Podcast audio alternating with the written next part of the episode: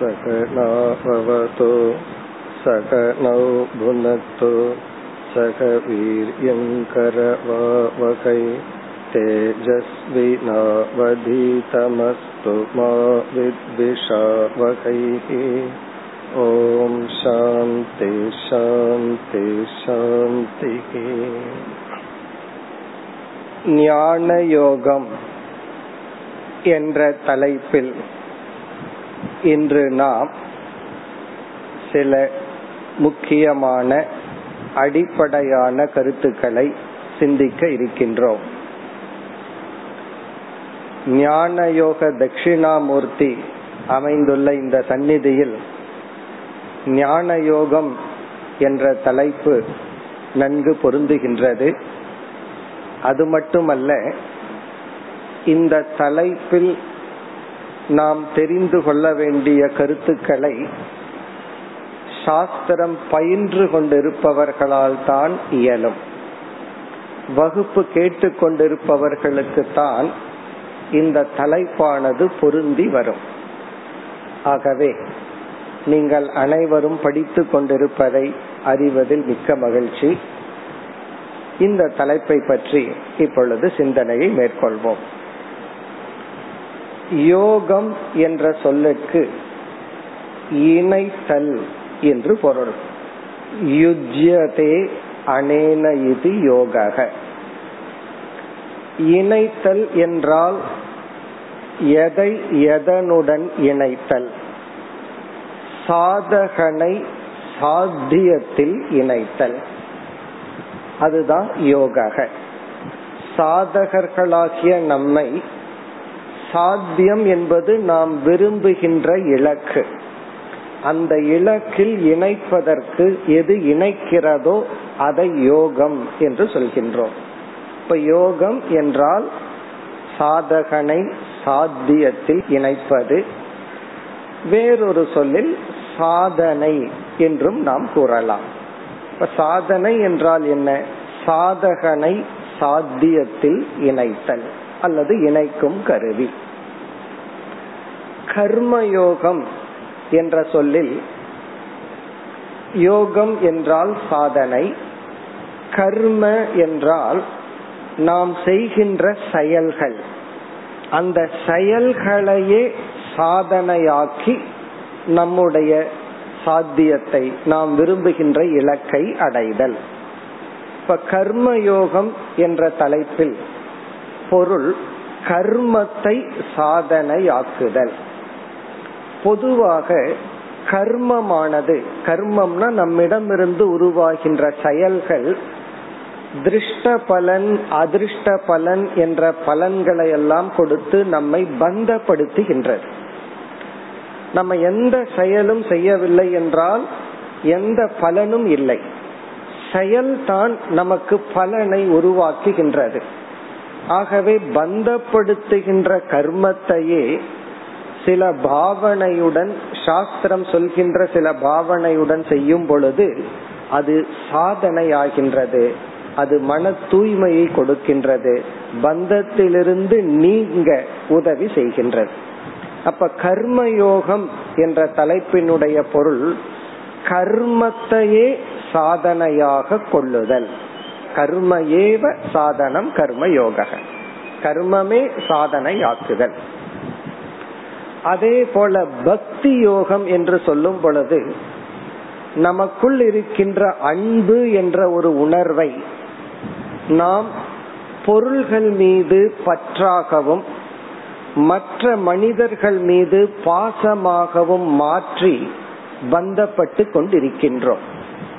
அந்த அன்பு என்ற உணர்வை பற்று பாசம் என்று மாற்றாமல் பக்தியாக மாற்றி அதே உணர்வின் துணை கொண்டு நம்மை மேலும் தூய்மைப்படுத்துதலை பக்தி யோகம் என்று அழைக்கின்றோம். இப்ப பக்தி யோகம் என்றால் பக்தியை என்றால் அன்பு. அந்த அன்பையே யோகமாக்குதல். எந்த ஒரு பற்று எந்த ஒரு அன்பு நமக்குள்ள இருந்து பற்றாகவும் பாசமாகவும் மாறி பந்தப்படுத்துகிறதோ அந்த உணர்வையே சாதனையாக்குதல். கர்ம யோகத்துல எந்த செயல்கள் நம்மை பந்தப்படுத்தியதோ அதையே கர்ம யோகமாக்கி சாதனையாக்குதல். அப்ப பக்தி யோகம்ங்கிற சொல்லினுடைய பொருள் பக்தியே சாதனை. பக்தியையே சாதனையாக்குதல். இங்க பக்தினா நமக்குள் இருக்கின்ற அன்பு அத பக்தியா மாற்றி சாதனையாக்குதல். இப்ப கர்ம யோகம்னா கர்மத்தையே சாதனையாக்குதல். கர்மம் என்கின்ற சாதனை பக்தி என்கின்ற சாதனை. இனி நம்ம வந்து ஞான யோகம் என்ற சொல்லுக்கு வந்தால் ஞானத்தை சாதனையாக்குதல் என்று நமக்கு நினைக்க தோன்றும். அப்படி சொல்வதிலும் தவறில்லை. கர்ம யோகத்துல கர்மத்தை சாதனையாக்குதல் பக்தி யோகத்துல பக்தியை சாதனையாக்குதல். ஆனால் ஞான யோகம் என்ற தலைப்பில் ஞானத்தை அடைவதற்காக செய்கின்ற சாதனை என்று பொருள். இங்கு வந்து ஞானம் ஏவ யோகன்னு பொருள் கொள்ளாமல் ஞானார்த்தம் யோகக. ஞானாய யோக ஞானத்துக்காக நாம் செய்கின்ற சாதனை. ஞானம் ஏவ யோகன்னு ஒரு கோணத்துல சொல் சொல்லலாம். அது வேறொரு பொருளை கொடுக்கும். ஆனால் பொதுவாக நாம் ஞான யோகம் என்ற சொல்லுக்கு ஞானத்துக்காக நாம் செய்கின்ற சாதனை. கர்ம யோகத்தில் அப்படி இல்லை. கர்மத்துக்காக செய்கின்ற சாதனை கர்ம யோகம் அல்ல. கர்மமே சாதனை. பக்தியே சாதனை. இங்க ஞான யோகம் நான் ஞான யோகம் பயில்கின்றேன். அவன் ஞான யோகி என்றால் ஞானத்தை அடைவதற்கான சாதனையில் இருப்பவன் ஞான யோகி அல்லது ஞான யோகம். அப்ப ஞான யோகத்துல சாத்தியமே ஞானம்தான் ஞானத்தை அடைவதற்கு நம்ம என்ன பண்றோமோ அது ஞான யோகம். இப்ப முதல்ல நம்ம பார்த்த கருத்து வந்து ஞான யோகம் என்ற சொல்லினுடைய பொருள். ஞான யோகம் என்றால் ஞானத்தை அறிவை அடைவதற்காக நம்ம என்ன செய்யறோமோ அது ஞான யோகம் யோகம்னா சாதனை ஞானம் ஞானார்த்தம் ஞானத்திற்காக செய்கின்ற சாதனை. இதுதான் ஞான யோகம் என்ற தலைப்பினுடைய பொருள். இனி இந்த ஞான யோகத்தில் என்னென்ன அம்சங்கள் அடங்கியுள்ளது என்று நாம் சுருக்கமாக இருக்கின்ற காலத்திற்குள் பார்ப்போம். இந்த ஞான யோகம் என்கின்ற தலைப்பில் ஐந்து முக்கிய ஃபேக்டர் தத்துவங்கள் அடங்கி உள்ளது. இந்த அஞ்சு தத்துவங்களையும் நம்ம வந்து சிந்தித்தால் அதை புரிந்து கொண்டால் ஞான யோகத்தை புரிந்து கொண்டோம் என்று பொருள். அந்த ஐந்தை தான் இப்பொழுது பார்க்க போறோம். இப்ப ஞான யோகம்ங்கிற தலைப்புல அஞ்சு தத்துவங்கள் ஃபைவ் ஃபேக்டர்ஸ் உள்ள வந்து அடங்கி உள்ளது. அது ஒன்றோடு ஒன்று பிரியாமல் இணைந்துள்ளது. ஒன்றை சார்ந்துதான் இனி ஒன்று அப்படி ஐந்து தத்துவங்கள்.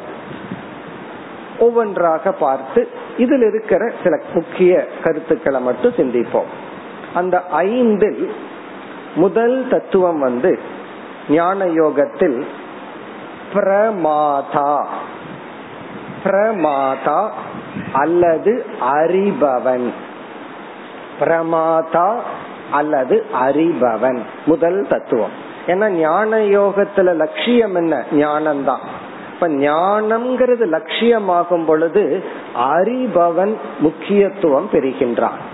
அறிபவன் பிரமாதா கர்ம யோகத்துல வந்து அறிதலுக்கு முக்கியத்துவம் அல்ல கர்த்தா.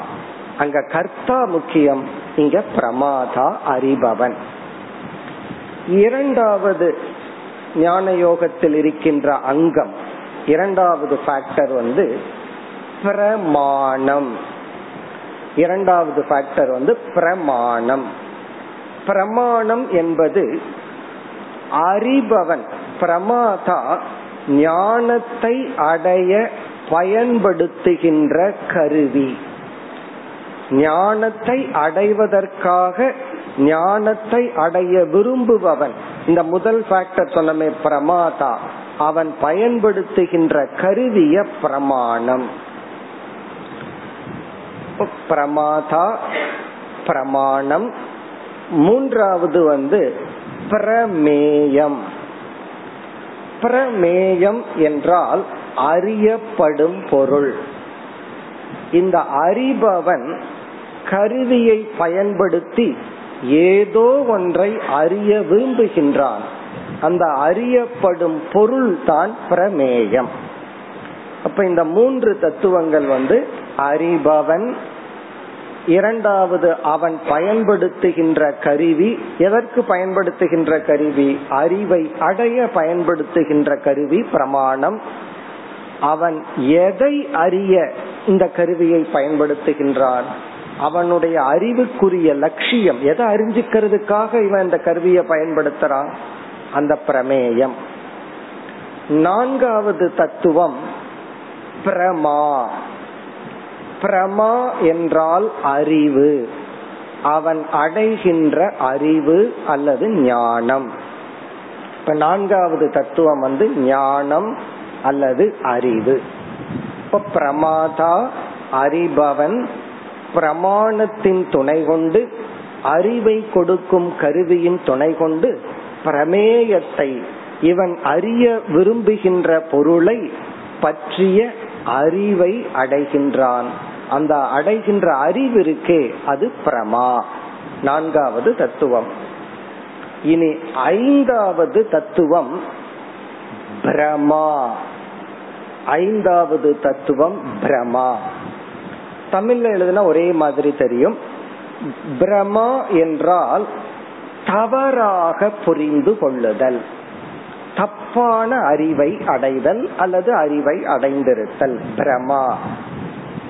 இப்ப வந்து கயிற்ற பார்த்து கயிறுங்கிற அறிவை அடைஞ்சா அது பிரமா. அதை பார்த்து நம்ம பாம்புங்கிற அறிவை அடைஞ்சிட்டோம் அப்படின்னா அது பிரமா. பிரமான தவறான அறிவு. இத வேதாந்த சாஸ்திரத்துல இந்த விசாரத்துல கியாதிவாதம் என்று சொல்வார்கள். கியாதிவாதம்னா நாம எப்படியெல்லாம் தப்பா புரிஞ்சுக்கிறோம்.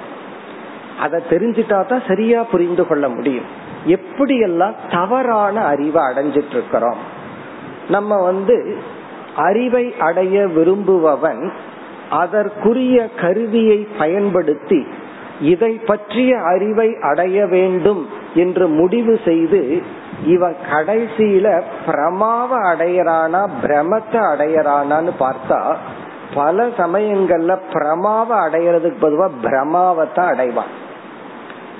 இதே பகவத்கீதை சாஸ்திரத்தை படிச்சுட்டு இந்த சாஸ்திரத்தினுடைய மைய கருத்து வந்து இதுதான் முடிவு செய்யும் பொழுது அதை படிப்பவன் பிரமாணத்தை பயன்படுத்துறான் இதனுடைய இதிலிருந்து அடைய வேண்டிய அறிவு என்னன்னா அது சரியான அறிவையும் அடையலாம் தப்பான அறிவையும் அடையலாம். அப்போ பிரமா என்றால் தவறான அறிவை அடைதல். அறிவை கொடுக்கும் கருவியை நம்ம பயன்படுத்துறோம். ஆனா சில சமயங்கள்ல பல காரணங்கள்னால தப்பான அறிவு நமக்கு வந்து விடுகிறது. உதாரணமாக இப்ப நான் வந்து வாட்ச பாக்கிறேன் பார்த்து இதுதான் டைம் அப்படின்னு நான் புரிஞ்சுக்கிறேன். அப்ப இந்த இடத்துல நான் என்ன பண்றேன்? நான் பிரத்யக்ஷங்கிற ஒரு பிரமாணத்தை பயன்படுத்தி ஞானத்தை அடைந்துள்ளேன். நான் என்னிடத்துல வாட்ச் இப்ப இல்ல. ஒரு என்னுடைய ஒரு அன்பர் இடத்துல நான் டைம் கேக்கிறேன் அவர் வந்து டைம் சொல்றார். இப்ப வந்து சப்த பிரமாணத்தின் மூலமா நான் ஞானத்தை அடையிறேன். அவர்கிட்ட இருந்து சொல்ற அந்த வார்த்தையின் மூலமா ஞானத்தை அடையிறேன். இந்த ஞானம் உண்மையா பொய்யா? இது என் கையில் இல்ல அது சொல்றவருடைய கையில் இருக்கு. சில சமயம் அவர் உண்மைய சொல்லி இருந்தா எனக்கு பிரமா சரியான ஞானம். அவர் பொய் சொல்லி இருந்தால் அது தவறான ஞானம். அவர் உண்மைய சொல்லணும்னு நினைச்சிட்டு இருக்கலாம் அவரு பார்க்கிற வாட்சி பொய் சொல்லி இருக்கலாம் அப்படி நம்ம சப்தத்தை கேட்டு ஞானத்தை அடைந்து கொண்டு இருக்கின்றோம். பல சமயங்களில் சப்த பிரமாணம் ஒருத்தருடைய வார்த்தையை கேட்டு அறிவு அடைஞ்சிட்டு இருக்கிறோம் இப்ப எவ்வளவு பேர் நம்ம இடத்துல உண்மையை பேசிக்கொண்டிருக்கின்றார்கள்? அல்லது நம்ம தான் எத்தனை பேர்த்துக்கிட்ட உண்மையை பேசிட்டு இருக்கிறோம் இப்ப யாராவது ஒரு பொய்ய நமக்கு சொல்லி அத நம்ம உண்மைன்னு நினைச்சு கேட்கும் பொழுது இப்ப இங்க என்ன நடந்திருக்குன்னா பிரமாவுக்கு பதிலாக பிரமை தான் நமக்கு வந்திருக்கு. அப்படி பார்க்கையில நாம பல சமயங்கள்ல ஞான யோக விவகாரத்துல ஈடுபடும் பொழுது பிரமாவை அடைஞ்சிட்டு இருக்கிறோமா பிரமைய அடைஞ்சிட்டு இருக்கிறோமா இப்ப காலையிலிருந்து சாயந்தரத்து வரைக்கும் எத்தனையோ பேர்த்திடம் நம்ம காதை கொடுத்து கேட்டிருப்போம். அதுல எத்தனை பிரமா எத்தனை பிரமா? எவ்வளவு உண்மைய நம்ம கேட்டிருக்கிறோம் எவ்வளவு பொய்ய கேட்டிருக்கிறோம்னு நம்ம சாயந்தரம் யோசிச்சு பார்த்தா நமக்கே தெரியும் இந்த ஞான யோக விவகாரத்துல நம்ம வெற்றி கண்டுட்டு இருக்கிறோமா தோல்வி கண்டுட்டு இருக்கிறோமா? அதே போல சாஸ்திரத்தை படிக்கிறோம். சாஸ்திரத்தை படிச்சு சரியான அறிவை அடையிறோமா? அல்லது தவறான அறிவை அடையிறோமா? அதனாலதான் இந்த பிரமையும் இந்த ஞான யோக விசாரத்துல ஒரு அங்கமாகின்ற இத விசாரம் செய்து நம்ம எப்படி எல்லாம் தப்பா புரிஞ்சுக்கிறதுக்கு வாய்ப்பு இருக்குன்னு ஆராய்ச்சி செய்து அதையெல்லாம் நீக்கி அப்புறம்தான் நமக்கு சரியாக புரிந்து கொள்ள முடியும். இந்த ஐந்து தத்துவங்கள் பிரமாதா பிரமாதாவன் ஞாதா அப்படின்னு சொல்லலாம். அறிபவன் பிரமாணம். பிரமாணம்னா அறிவை கொடுக்கும் கருவி. மூன்றாவது பிரமேயம் அறியப்படும் பொருள். நான்காவது பிரமா ஞானம் அல்லது அறிவு. ஐந்தாவது பிரமா விபரீத ஞானம். தப்பான அறிவு. மனதுல தோன்றுகின்ற எண்ணம் விருத்தி அந்த விஷயத்தோடு டேலி ஆச்சுன்னா பிரமா. விஷயத்தோடு டேலி ஆகல அப்படின்னா பிரமா. எந்த பொருள் எப்படி இருக்கோ அது அப்படியே எண்ணம் நமக்கு ஏற்பட்டா அது ஞானம். தவறாக ஏற்பட்டால் அது வந்து விபரீத ஞானம். அதனாலதான் ஞானம்ங்கிற சொல்லு வந்து பொதுவான சொல். சில சமயங்கள்ல ஞானம்ங்கிற சொல்லுக்கு விருத்தி எண்ணம்னு ஒரு பொருள் இருக்கு. ஞானம் அப்படின்னா விருத்தி எண்ணம். அந்த ஞானம் வந்து சமயக் ஞானமா விபரீத ஞானமா? சரியான ஞானமா தவறான ஞானமா? அப்படி நம்ம பிரிச்சோம். சில சமயம் ஞானம்னா சரியானதான் ஞானம்னு ஒரு அர்த்தம். ஆனா இந்த பல இடங்கள்ல விசாரம் பண்ணும்போது ஞானம் ஏற்படும். நாம வந்து ஒருத்தர்கிட்ட ஒரு வார்த்தைய கேட்கிறோம் மனசுல ஞானம் வந்தாச்சு. அந்த ஞானம் உண்மையாம் இருக்கலாம் பொய்யாம இருக்கலாம். ஆகவே பிரமா பிரமா. சரியான ஞானம் தவறான ஞானம். இந்த அஞ்சு தத்துவத்தையும் இதற்குள் அடங்கி இருக்கின்ற சூக்மங்களையும் நாம் உணர்ந்து செயல்படும் பொழுது நம்முடைய ஞான யோக பாதையானது வெற்றிகரமாக அமையும். இந்த அஞ்சு தத்துவத்தை சரியா புரிஞ்சுக்கணும். இதுல நம்ம வந்து இதற்குள்ளேயே நம்ம சரியா புரிந்து கொள்ளாமல் நம்ம ஞான யோக விவகாரத்துல ஈடுபட்டு கொண்டிருந்தால் பிரமாவும் வரலாம் பிரமையும் வரலாம். அதாவது உண்மையான அறிவையும் அடையலாம் அல்லது விபரீதமான ஞானத்தையும் நாம் அடையலாம். இனி நம்ம வந்து இந்த அஞ்சு தத்துவத்தை ஒவ்வொன்றா எடுத்துக்கொள்வோம். முதல்ல பிரமாதாவை எடுத்துக்கொள்வோம். அறிபவனை எடுத்துக்கொள்வோம். நாம எப்பொழுதெல்லாம் அறிபவனாக செயல்படுகின்றோமோ அறிபவன்கிற ஸ்டேட்டஸ்ல இருந்து செயல்படுகிறோமோ அந்த நேரத்தில் நாம் ஞான யோகத்தை பின்பற்றி கொண்டிருக்கின்றோம். எப்ப நம்ம பிரமாதாவா செயல்படுறோமோ அப்ப நம்ம ஞான யோகத்தில் இருக்கும். இப்போ உதாரணமாக இப்ப நீங்க வந்து இந்த ஆசிரமத்திற்கு வருகிறீர்கள். வருகின்ற நோக்கம் வந்து ஆசிரமத்துக்கு வந்து ஏதாவது உதவி செய்துட்டு போலாம் கிளீன் பண்ணிட்டு போலாம் ஏதாவது ஒரு சேவை பண்ணிட்டு போலாம் அப்படின்னா நீங்கள் எப்படி வந்துள்ளீர்கள்? ஒரு கர்த்தாவாக கர்ம யோகியாக வந்துள்ளீர்கள். அப்ப கர்ம யோகத்தை செய்து புண்ணியத்தை அடைவீர்கள். அல்லது வந்து தட்சிணாமூர்த்தியை வணங்கி கொண்டு செல்லலாம்னு உள்ள வந்தீர்களா? பக்தி யோகியாக வருகிறீர்கள். வகுப்புக்கு வரும் பொழுது எப்படி வருகிறீர்கள்? ஒரு பிரமாதாவாக வருகிறீர்கள். அப்ப நம்ம வகுப்புல அமர்ந்து கொண்டு இருக்கும் பொழுது நம்ம கர்த்தா தான் அமர்ந்து கொண்டு இருக்கிற கர்த்தா எழுதி கொண்டு இருக்கிற கர்த்தா தான் ஆனா உண்மையிலேயே நம்ம யார்? அந்த நேரத்துல நாம் பிரமாதா. ஏன்னா நம்மளுடைய லட்சியம் வந்து பிரமாண வியாபாரத்தில் ஈடுபடுகின்றோம். இங்க சேவை பண்ணும்போது பிரமாணத்தை பயன்படுத்தல இறைவனை வழிபடும் போதோ ஜபம் பண்ணும் போதோ பிரமாணத்தை பயன்படுத்தல நம்ம வகுப்புல அமர்ந்து கொண்டிருக்கும் பொழுது நாம் பிரமாதா. அதே போல ஒரு சிஷ்யன் குருவிடம் வருகின்றார் குரு எப்ப சிஷ்யனிடம் பேசுவார் உபதேசம் பண்ணுவார் அப்படின்னா குரு வந்து அந்த சிஷ்யனை பார்ப்பார். இவன் எப்படி வந்துள்ளான்? இவன் பிரமாதாவாக இருந்தா அவர் உபதேசம் பண்ணுவார். அல்லது சில சமயங்கள்ல மனதில் இருக்கிற சில கஷ்டங்களை பகிர்ந்து கொள்ளவும் சிஷ்யன் வரலாம். அல்லது ஆசீர்வாதத்துக்கும் வரலாம். இப்ப மனசுல ஏதோ ஒரு ஒரு கஷ்டம் இருக்கு. அதை பகிர்ந்து கொள்ள வரும் பொழுது அவன் குருவிடம் பகிர்ந்து கொண்டு இருக்கின்றான் அப்படி பகிர்ந்து கொண்டு இருக்கும் போது குரு என்ன பண்ணுவார்னா குரு ஒரு பாத்திரமா இருப்பார்.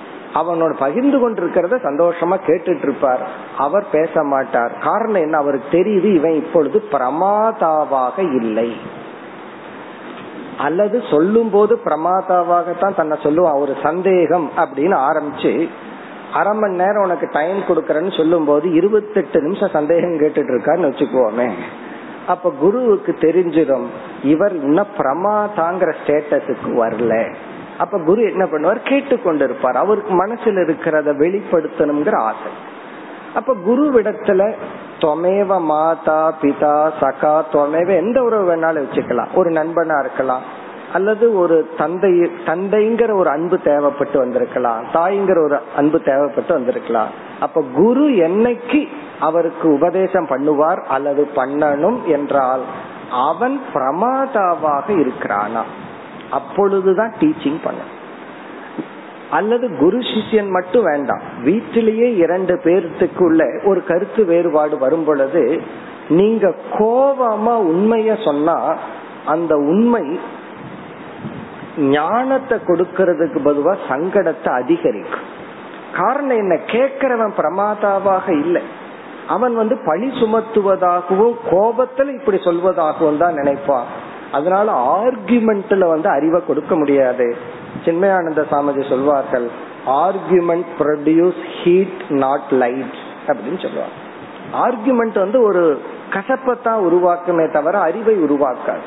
அப்போ ஒருவரிடத்துல ஒரு உண்மையை நாம் சொல்ல வேண்டும் என்றால் இது வந்து வேதாந்தம் மட்டுமல்ல அன்றாட வாழ்க்கையில் அந்த உண்மையை வாங்குகின்ற புரிந்து கொள்கின்ற மனநிலையில் இருக்கின்றாரா? அவரைத்தான் பிரமாதான்னு சொல்றோம். அப்பொழுதுதான் நாம் பிரமாணமாக மாற வேண்டும். குரு பிரமாணம் சாஸ்திரம் பிரமாணம். நாம வந்து அவர் ஞானத்தை வாங்குகின்ற மனநிலையில இல்லை என்றால் அந்த இடத்துல எந்த உபதேசமும் செய்யக்கூடாது.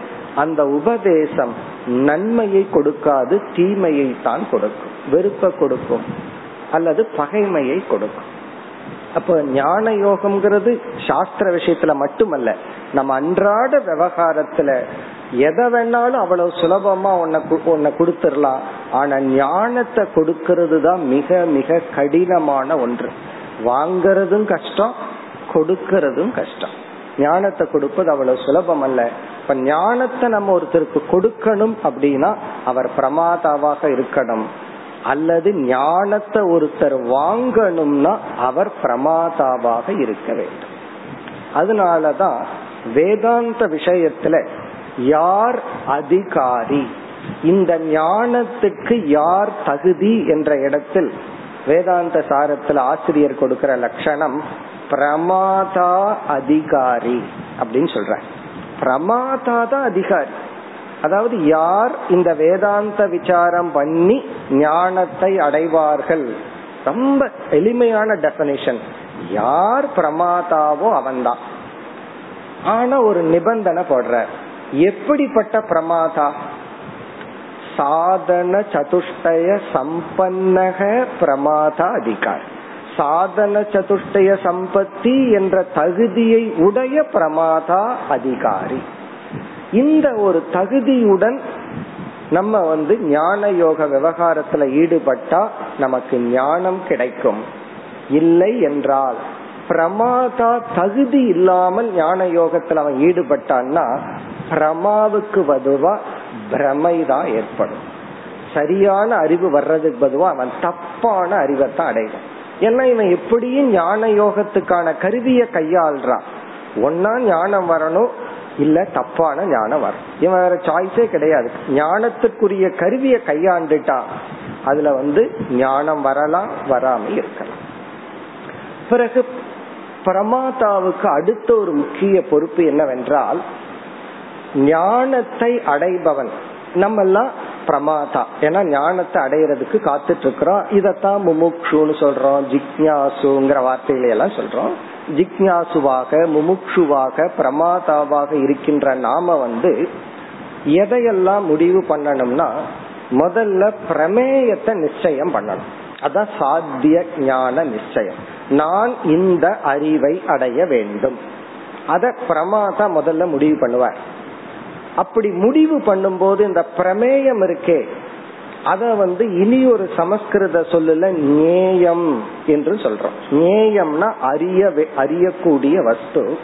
அதுக்கு இனி ஒரு அழகான பொருள் இருக்கு. ஞான யோக்கியம். அறிய தகுதி உடைய பொருள். நம்ம அறியக்கூடிய வஸ்து எல்லாமே இருக்கு. நம்ம முடிவு பண்ண வேண்டித்தது எது அறிவுக்கு யோகியதையான எதை நான் அறிஞ்சுக்கணும்? அறியறதுனால எனக்கு ஒரு பலன் இருக்கும். இப்ப அதை இவர் முடிவு பண்ணணும். இதுதான் சாத்திய நிச்சயம் ஞானத்துல. எந்த அறிவை நான் அடையணும்? எந்த அறிவுக்காக நான் பிரமாதாவாக இருக்கணும்னு இவர் முடிவு பண்ணணும். அப்படி முடிவு செய்துட்டார்னா அதாவது பிரமேயத்தை அறிவுக்குரிய பொருளை முடிவு பண்ணிட்டார்னா இந்த சாத்திய ஞான நிச்சயம் இதை பற்றிய அறிவை நான் அடையணும்னு இந்த பிரமாதா அறிபவன் முடிவு செய்து விட்டால் அடுத்து ரொம்ப முக்கியமா இவர் முடிவு பண்ண வேண்டித்தது இந்த இடையில இருக்கிற பிரமாணம். எந்த கருவியை நான் பயன்படுத்த வேண்டும்? எந்த கருவி இந்த ஞானத்தை எனக்கு கொடுக்கும்? அப்படின்னு அந்த பிரமாண நிச்சயம் பண்ண இந்த பிரமாணம்ங்கிற சொல்ல நீங்க வந்து வேதாந்த வகுப்பு படிச்சிருந்தா பல முறை கேட்டிருப்பீர்கள். பிரமாணம் என்றால் ஞானத்தை கொடுக்கும் கருவி. கரணம் என்றால் கர்மத்துக்கு செயல்படுகின்ற கருவிகள். கரணம்னு சொல்றோம் கருவின்னு சொல்றோம். இப்ப பேனா இருக்கு எழுதுதல் என்ற செயலுக்கு கருவி. அதே போல எந்த ஒரு இன்ஸ்ட்ருமெண்ட் கருவி அல்லது கரணம் அறிவுக்கு காரணமாகுமோ அது பிரமாணம். இதில் ஒரு முக்கிய விஷயம் என்னவென்றால் எந்த ஒரு ஞானமும் அதற்குரிய கருவியை பயன்படுத்தும் பொழுதுதான் வரும். திடீர்னு ஞானம் எல்லாம் வந்துடாது அப்படி வந்தாலும் நாமே அதுக்கு ஞானம்ங்கிற தகுதியை கொடுக்க மாட்டோம். அப்படி வந்தாலும் அது கருவியிலிருந்து வந்தாதான் நம்ம வந்து ஞானம்ங்கிற ஒரு ஸ்ரத்தை நம்பிக்கை ஏற்பட்டு செயல்படுவோம். அப்ப நம்ம பிரமாதா அறிபவன் என்ன பண்ணணும் அப்படின்னா இதத்தான் அறியணும்னு அவன் முடிவு செய்து விட்டால் சரியான பிரமாணத்தை பயன்படுத்த வேண்டும். இந்த கருவிதான் இந்த ஞானத்தை கொடுக்கும். ஆனா பல சமயங்கள்ல நம்ம என்ன பண்ணிடுறோம்? தவறான பிரமாணத்தை பயன்படுத்திடுறோம். நமக்கே தெரியாம தவறான பிரமாணத்தை பயன்படுத்தி சம்பந்தம் இல்லாததை பயன்படுத்தி நாம அறிவை அடைஞ்சிட்டு இருக்கிறோம் இதுதான் நம்ம பொதுவா பண்ணிட்டு இருக்கோம் இந்த பிரமாணங்கள் என்ன? எவ்வளவு பிரமாணங்கள் இருக்குங்கிறது ஒரு பெரிய விஷயம். அதெல்லாம் நம்ம நீங்க சாஸ்திரம் முறையா படிக்கும் பொழுது படித்து புரிந்து கொள்ளலாம். இப்ப சுருக்கமா ஒரு மூன்றை மட்டும் பார்ப்போம். பிரத்யக்ஷம் அனுமானம் ஆகமம். அப்படின்னு மூணு மட்டும் எடுத்துக்கொள்வோம். பிரத்யக்ஷம்னா புலன்கள் வழியா அறிவை அடைதல். அனுமானம் அனுமானம் சொன்ன உடனே உங்களுக்கு எந்த எக்ஸாம்பிள் ஞாபகம் வரும்? புகை நெருப்பு தான் உங்களுக்கு உடனே ஞாபகம் வரும். புகைய பார்க்கிறோம். நெருப்ப பார்க்காட்டியுமே புகையிலிருந்து நெருப்பை பற்றிய ஞானத்தை அடையிறோம். இதற்குள்ளேயே அர்த்தாபத்தி உபமானம்னு மற்ற பிரமாணங்களை எல்லாம் சேர்த்தி கொள்வோம். ஆகமம் அப்படின்னா சப்த பிரமாணம். சாஸ்திரம் வேதாந்த சாஸ்திரம் அந்த சப்த பிரமாணம்.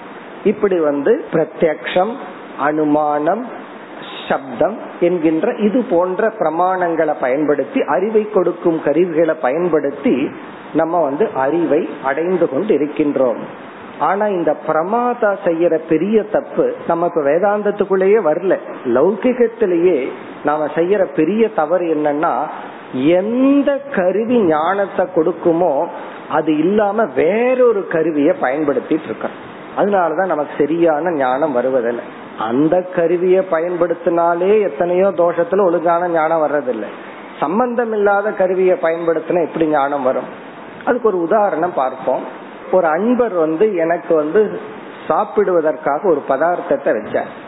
இந்த சிப்ஸ் ஒன்ன வச்சார். அது பார்த்த உடனே ரெட் கலர் சிவப்பு கலர்ல இருந்துச்சு. உடனே சிவப்பு கலர்ல என்ன இருக்கும்? மிளகா தான் இருக்கும். உடனே எனக்கு அது தெரிஞ்சு போச்சு இது ரொம்ப காரமா இருக்கும் அதனால சாப்பிட வேண்டாம்னு நான் முடிவு பண்ணிட்டேன். ஏன்னா அவ்வளவு ரெட் கலர்ல இருந்தது அந்த சிப்ஸ் இப்ப நான் என்ன முடிவு பண்ணிட்டேன்? இது சாப்பிட்டா காரமா இருக்கும்னு சாப்பிடலை. பிறகு அந்த நண்பர் நான் சாப்பிடாம இருக்கிறத பார்த்துட்டு இது சாப்பிடுங்க காரம் இல்லாம இருக்கும் அப்படிங்கிற. இது சப்த பிரமாணம். நான் கண்ணுல அதை பார்க்கிறேன் ஒரு அறிவை நான் அடையிறேன். அவர் வந்து சப்தத்துல சொல்றார். இருந்தாலும் அவர் சொல்றதுல எனக்கு நம்பிக்கை இல்லை. எதுக்கு ரிஸ்க் எடுக்கணும்னு சாப்பிடாம இருக்கேன். பிறகு அந்த சப்த பிரமாணத்தை திரும்ப திரும்ப சொல்ற எப்படி தத்துவமசிய ஒன்பது முறை திரும்ப திரும்ப சாஸ்திரம் சொல்லுதோ? அதே போல அவர் திரும்ப திரும்ப சொல்றார் சாமிஜி சாப்பிடுங்க காரம் இருக்காது காரம் இருக்காது. அப்பதான் எனக்கு ஸ்ரத்த வருது அவர் வார்த்தையில. முதல்ல ஒரு பயம் வந்துச்சு. அப்படி திரும்ப திரும்ப சொன்ன உடனே சரி இவ்வளவு தூரம் திரும்ப சொல்றாரு அப்ப தாற்பயம் இருக்குமோ அவருடைய வார்த்தையில? அப்படின்னு சொல்லி சாப்பிட்டு பார்க்கிறேன். அது ரொம்ப இனிப்பும் உப்பும் கலந்திருக்கு. ஏன்னா அது பீட்ரூட் சிப்ஸ் பீட்ரூட்ல செஞ்சு அது சிப்ஸ் ரொம்ப டேஸ்டா இருந்துச்சு. இப்ப இந்த விவகாரத்துல என்ன நடந்திருக்கு? நான் என்ன தப்பு பண்ணிருக்கிறேன் அப்படின்னா கண்ணுங்கிற பிரமாணம் அதனுடைய சுவைய பற்றி எந்த அறிவும் எனக்கு கொடுக்கல. கண்ணுங்கிற பிரமாணம் அது என்ன கலர்னு தான் காட்டி கொடுத்துச்சு. நான் என்ன தப்பு பண்ணிருக்கேன் ரெட் கலரை பார்த்துட்டு காரமா இருக்குன்னு முடிவு பண்ணி சாப்பிடாம இருந்திருக்கேன். இது தவறு இல்லையா கண்ணுல பார்த்துட்டு கண் எப்படி சுவைய காட்டி கொடுக்கும்? ஒரு பொருளினுடைய சுவையை பற்றிய ஞானம் அடையணும்னா வாயில போட்டு டேஸ்ட் பண்ணினதுக்கு அப்புறம் தானே முடிவு பண்ணணும். ஆனா நான் என்ன தவறு பண்ணியிருக்கேன்? பார்த்த உடனே முடிவு பண்ணியிருக்கேன். இதுல இந்த இந்த இடத்துல நான் பிரத்யக்ஷ பிரமாணத்தை பயன்படுத்தல. ஒரு விதமான அர்த்தாபத்தி அனுமான பிரமாணத்தை தப்பா பயன்படுத்தி இருக்கேன் ஏன்னா வாழைக்காய் சிப்ஸ் வந்து அந்த கலர்ல இருந்தா காரம் இல்ல கொஞ்சம் ரெட் கலந்து இருந்தா காரம் இருக்குங்கிற அனுபவத்தினுடைய அடிப்படையில ரெட் கலர் சேர்ந்து இருந்தா காரம் இருக்குங்கிற ஒரு அனுமானத்துல நம்ம என்ன பண்ணிருக்கிறோம் தப்பு பண்ணிருக்கோம் அப்போ சுவைய பற்றிய அறிவை அடையணும்னா அதற்குரிய பிரமாணத்தை பயன்படுத்தாம வேற ஏதோ பிரமாணத்தை பயன்படுத்தி நானா ஒரு கன்க்ளூஷன் பண்ணியிருக்கேன். பிறகு வந்து ஒரு ஆப்த வாக்கியம் சப்த பிரமாணம் வேற வருது. அது உண்மைய சொன்னாலும் நான் நம்ப மாட்டேங்க. அது உண்மையத்தான் சொல்லிட்டு இருக்கு அது எப்ப நான் நம்புறேன்? திரும்ப திரும்ப சொல்லும் போதுதான் ஒரு நம்பிக்கை வருது. அதே போலதான் வேதாந்த சாஸ்திரம். அது ஒரு முறை ரெண்டு முறை எல்லாம் சொன்னா நமக்கு நம்பிக்கை வராது. அது திரும்ப திரும்ப நீதான் பிரம்ம நீதான் பிரம்மன்னு சொல்ல சொல்லத்தான் ஒரு சமயம் இருக்குமோ? அப்படித்தான். ஏன்னா திரும்ப திரும்ப சொல்லுதே. ஒரு முறையா சொன்னார் தத்துவமசின்னு சொல்லி. அப்படியே நம்ம பல சாஸ்திரங்கள் படிக்கிறோம். நமக்கு அபியாசம் தேவைப்படுகிறது. அது மட்டுமல்ல அந்த வாக்கியத்திலிருந்து எனக்கு ஞானம் வரணும்னா எனக்கு அடிப்படையா அவரிடத்துல ஒரு ஸ்ரத்த எனக்கு இருந்திருக்க வேண்டும். அவரிடத்திலேயே எனக்கு ஸ்ரத்த இருக்கணும். அப்புறம்தான் அவர் வாக்கியத்துல ஸ்ரத்த வரும். அவர் என்ன கஷ்டப்படுத்த மாட்டார் விளையாட மாட்டார் ஜோக் அடிக்க மாட்டார் அல்லது வேணும்னே காரத்தை சாப்பிட்டு என்னை பார்த்து சிரிச்சிட்டு இருக்க மாட்டார். இப்படி எல்லாம் எனக்கு அவர் மீது முழு விசுவாசம் இருந்தா தான் என்ன என்னுடைய கன்க்ளூஷனுக்கு ஆப்போசிட்டா இருக்கு. நான் ஏற்கனவே ஒரு ஞானத்தை அடைஞ்சு வச்சிருக்கிறேன் இது காரமா இருக்கும்னு. இது பிரமா அதே போல சாஸ்திரத்துக்குள்ள நாம வரும் பொழுது முழுமையான பிரமையுடன் வருகின்றோம். முழுமையான தவறான கருத்துடன் நம்ம இங்க வர்றோம். ஒரு கருத்து இல்லாம வந்த சாஸ்திரம் ஒரே ஸ்டெப்ல நமக்கு அறிவை கொடுத்துட்டு போயிடும் ஒரே ஸ்டெப் உனக்கு ஒன்னும் தெரியலையா? ரொம்ப சௌரியமா போயிரும் சாஸ்திரத்துக்கு. இதுதான் இதுன்ட்டு போயிரும். ஆனா நம்ம தலகீழான கருத்தோட வர அதுதான் கஷ்டம். அத பத்தி நான் எந்த கன்க்ளூஷன் போடாம இருந்திருந்தா இதை சாப்பிடுங்க காரம் இருக்காதுன்னு சொன்னா நான் சாப்பிட்டுருப்பேன். ஆனா நான் உள்ள ஸ்ட்ராங்கான விபரீத பாவனையில அமர்ந்து கொண்டு இருக்கிறேன் அது காரமா இருக்கும் இருக்கும் இருக்கு. அப்ப அவர் எவ்வளவு கஷ்டப்படணும்?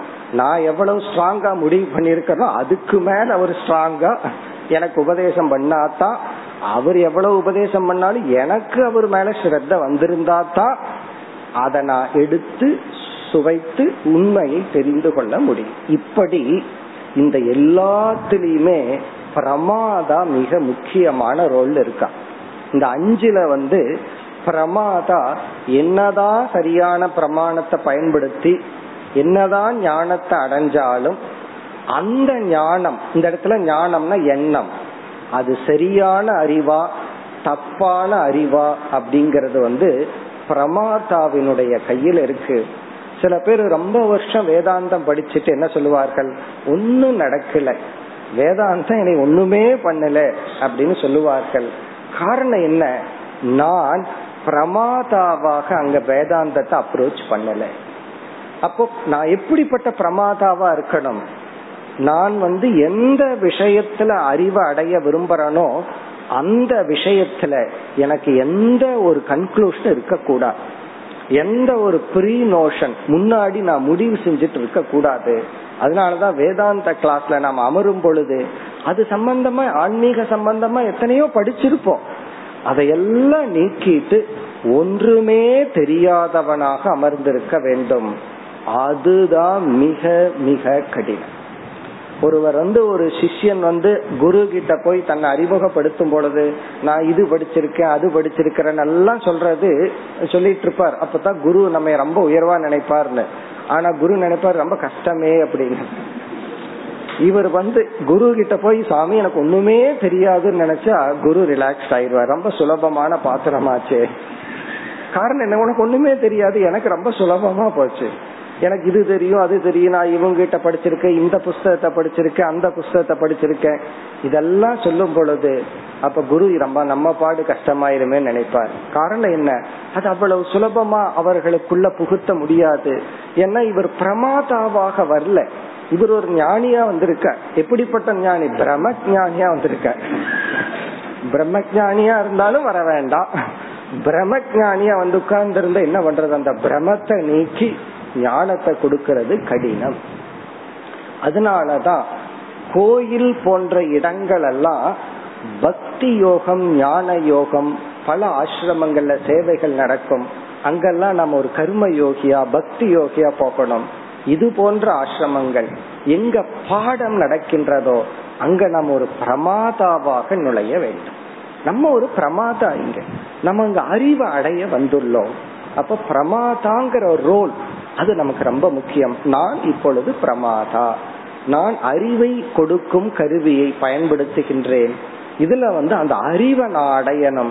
நான் அறிவை கொடுக்கும் கருவியை பயன்படுத்திட்டு நான் விபரீத ஞானத்தையும் அடையலாம். அதுல ரொம்ப கவனமா இருக்கணும். எச்சரிக்கையா இருக்கணும். இந்த பிரமாணம்ங்கிறது கத்தி மாதிரி. இந்த கத்திய பயன்படுத்தி நன்மையும் அடையலாம்.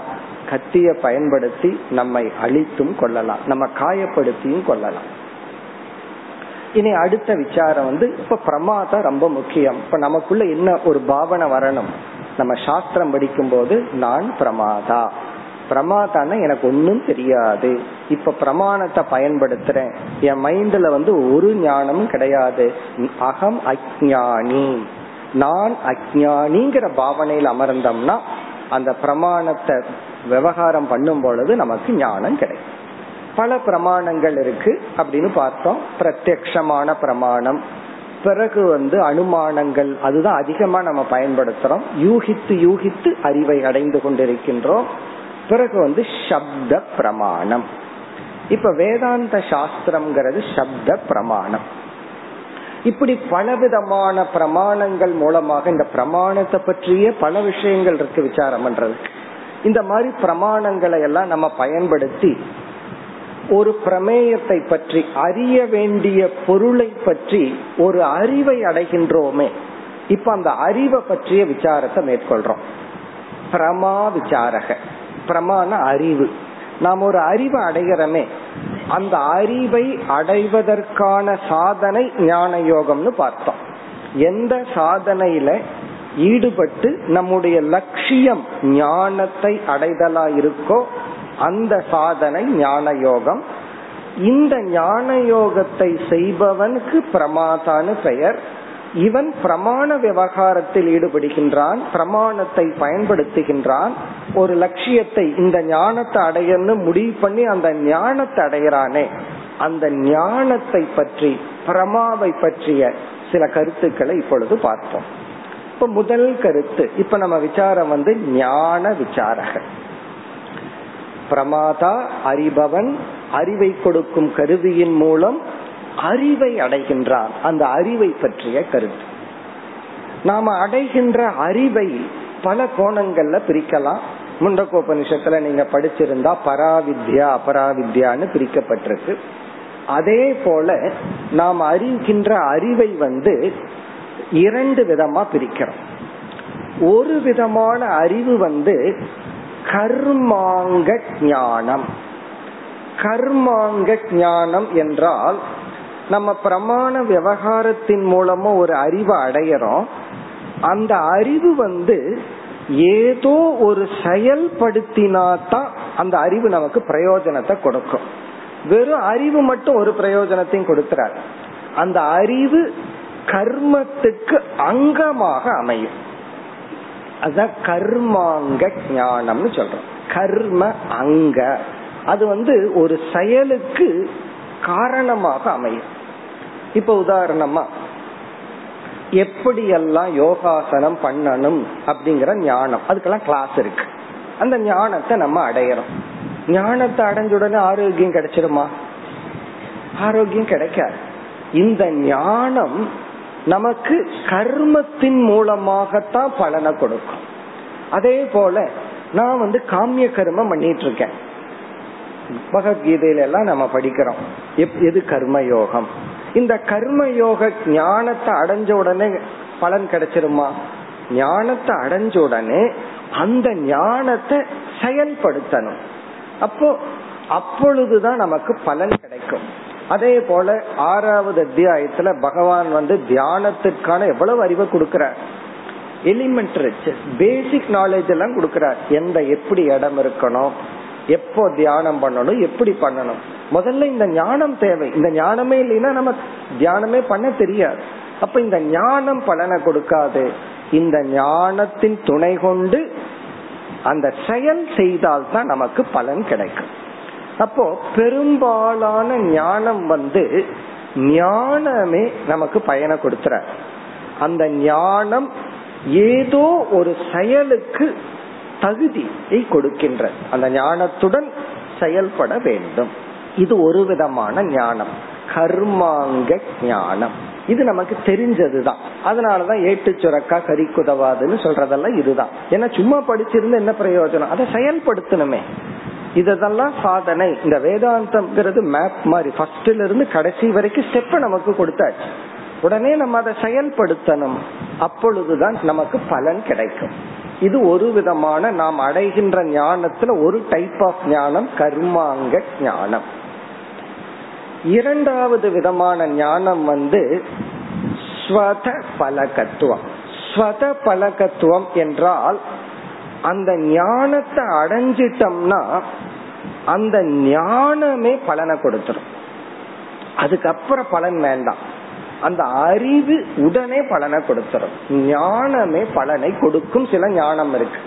இப்ப சில அறிவு வந்து சில அறிவு இல்ல பல அறிவு வந்து படிச்சுட்டா போதாது அறிவு அடைஞ்சா போதாது அது செயல்படுத்தி தான் பலனை அடையணும்.